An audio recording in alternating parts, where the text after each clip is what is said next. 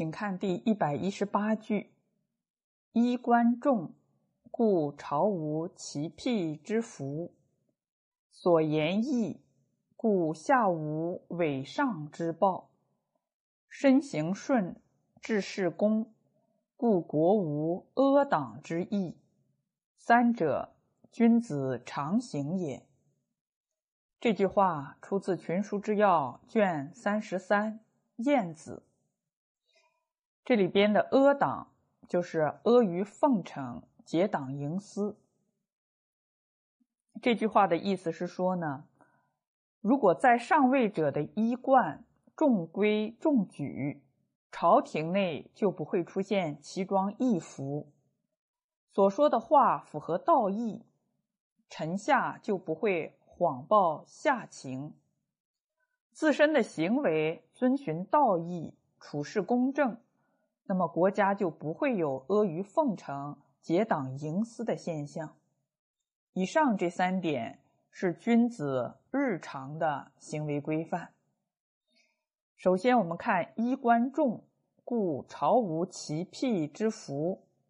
在上位者的衣冠重规重矩，这个重规重矩啊，主要是符合于礼，因此朝廷内就不会出现。奇装异服，我们都知道，中国自古以来就是以礼治国，穿的衣服、所使用的车马，都是根据人的地位、等级的不同而有所不同。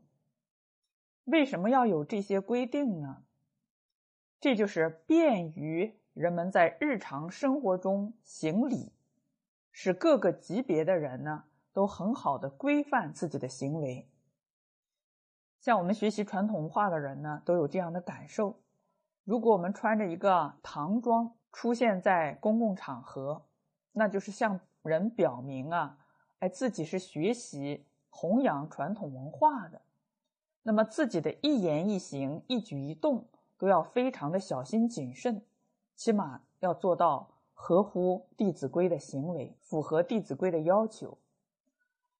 那么古来呢，中国以礼治国，早在《尚书》上就记载，在尧舜的时候啊，就非常重视啊，通过的人的福祉来表现尊卑不同的次序，做到等级啊有序。比如说，在《尚书》上记载：“余欲观古人之相，以五彩。”张师于五色作服，乳名。我想看一看古人的样子，希望看到什么样子呢？希望能看到可以显示符合礼仪规定的仪表和举止，而且呢，因为尊卑不同而款式图案各异的衣着式样，以五种颜料。将布帛染成五种鲜明的色彩来制作服装，你们先把这件事情搞明白。那么在古代呢，天子所穿的是会有日月图案的衣服，以及呢以下等级的衣服；诸侯所穿的呢是会有龙的图案，被称为龙滚的礼服，以及以下等级的衣服。也就是说啊，尊贵的人可以同时穿低级别的衣服，但是低级别的人不可以越分冒用尊者的仪制。也就是说呢，你如果级别呢比较低，穿了高级别的人的服制，那就是见礼，这个呢是很大的过失。用五种颜料将布帛染成五种颜色，制作用来区别尊卑的朝服。你们要把这些啊详细的搞清楚，再把它们做出来。那么这些呢，都是礼制的一个重要组成部分。那么很多人说这个礼呀是维护等级观念的，那维护等级观念。有什么不好吗？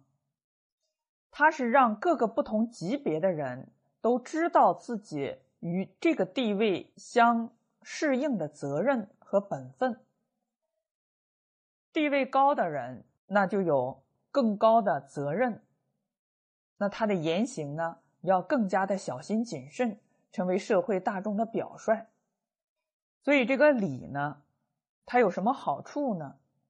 在《汉书·王吉传》上啊，就这样写道：“他说，古者衣服车马，贵贱有章，以保有德，而别尊卑。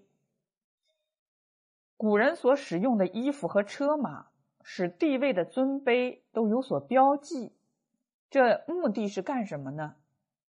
用来包养有德之人，而使尊卑。”有所区别。我们都知道，在古代呢，特别重视啊有德行的人、有爵位的人、地位高的人，还有呢就是上了年纪的人。那为什么古人特别尊重有地位的领导者呢？如果我们读《论语》呢，我们就知道啊，一般的士大夫、读书人，他的使命、他的心愿啊。和一般人呢也有所不同，他读书的目的就是为了治国平天下，所以君子喻于义，小人喻于利。既然选择做官，要能够啊治理国家，那就不能够再看重财力，而把自己一生的精力呢用于如何为老百姓服务。如何治理国家，使天下太平？所以事不可以不弘毅，任重而道远。人以为己任，不亦重乎？死而后已，不亦远乎？这就体现了一个读书人他的一种使命和担当。那么，既然你选择了要做领导，就意味着你要放弃。那种啊，对财力的过分追求，如果你想得到很多的财富，也不是不可以。那你可以去不选择当官，你可以去选择做生意赚钱。但是呢，中国古人的制度设计啊，又非常的合乎情理，他不能让一个有这样高尚志愿的人，哎，反而呢受轻视。你看，你有很高崇高的心智，这样的人应该受到社会大众特别的尊敬。所以怎么样呢？他就要通过理智给予这些领导者以应有的尊重。而且，领导者如果没有尊严的话，他说话不受尊重，人们对他的话呢带搭不理，他也没有办法治理好国家。现在我们不都在讲执行力吗？为什么要这么重视执行力呢？因为如果领导者说话没有执行力，他说了下属呢都带搭不理，都拖延，那么这个政令呢就无法实施。那么这个执行力从哪里获得呢？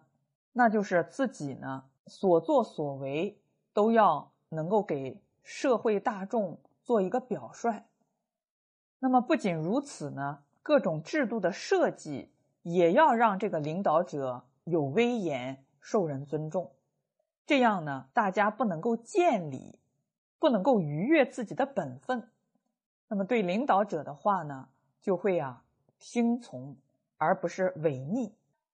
那么在古人那里呢，越是有德行的人，越受到尊重。越受到褒奖，这也要从制度上呢加以规定，否则的话，人们为什么要去追求道德呢？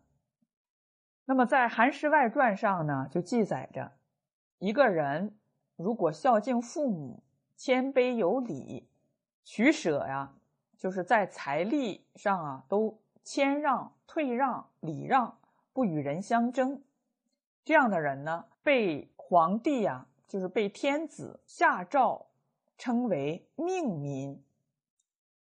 一旦你有了这个命民的称号，就是像我们现在所说的，一旦你被评上道德模范，你就有很多的特殊的待遇。比如说，你外出的时候，就可以乘坐着两匹马并排拉的车子，上面呢还装饰的很好。那人家一看你坐着这样的车子出行，就知道这个人是有德行的人，这个人是受过封赐的人，人家自然会对你毕恭毕敬，恭敬心呢油然而生。那么其他的人。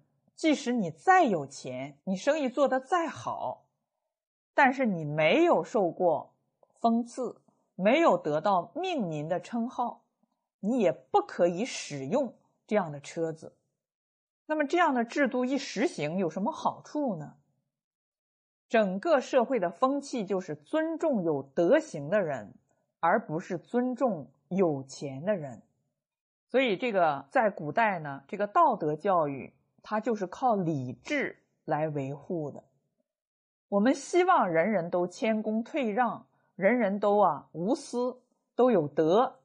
那必须让有德行的人受到真正的尊重和褒奖。那么礼呢？它其实就是达到这样的目的。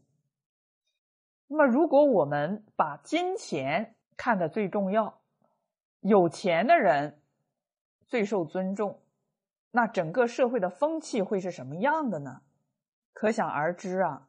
我们现在所看到的就是这样的：谁有钱谁说了算，谁有钱就可以啊。比如说我们在机场的时候，说请头等舱和商务舱的人先行登机，这就等于是有钱的人就有特权。那么整个社会的风气就变成了唯利是图、笑贫。不笑娼，所以究竟哪一种引导更好呢？我们要认真去思考啊，才能够明白。所以古代的这个礼啊，它呢就是用来褒奖有德之人，使尊卑有所区别。今上下见差，人人自治，是故贪财趋利。不畏死亡，但是现在的情况是什么呢？这个是《汉书》上所记载的。现在啊，上下之间有僭越的措施，做错了有过失，见礼，人们都自行其事，所以贪财谋利，不怕死亡。周之所以能治治。行错而不用者，以其尽邪于明明，绝恶于未蒙也。周朝，我们知道周成王和周康王的时候啊，监狱里没有犯人，叫囹圄空虚，并不是他们的法制不健全，监督机制不完善，法制监督机制都非常的完善。但是没有人犯罪，那么他们究竟是靠什么达到这样的境界的呢？刑罚被搁置不用，就是因为他们把邪念禁止于未显露之时，把罪恶杜绝于未萌生之时，这就是礼的好处。所以礼相对于法而言，它不仅仅是制裁了一个人的行为。它呢，还培养起了一个人内在的道德情感。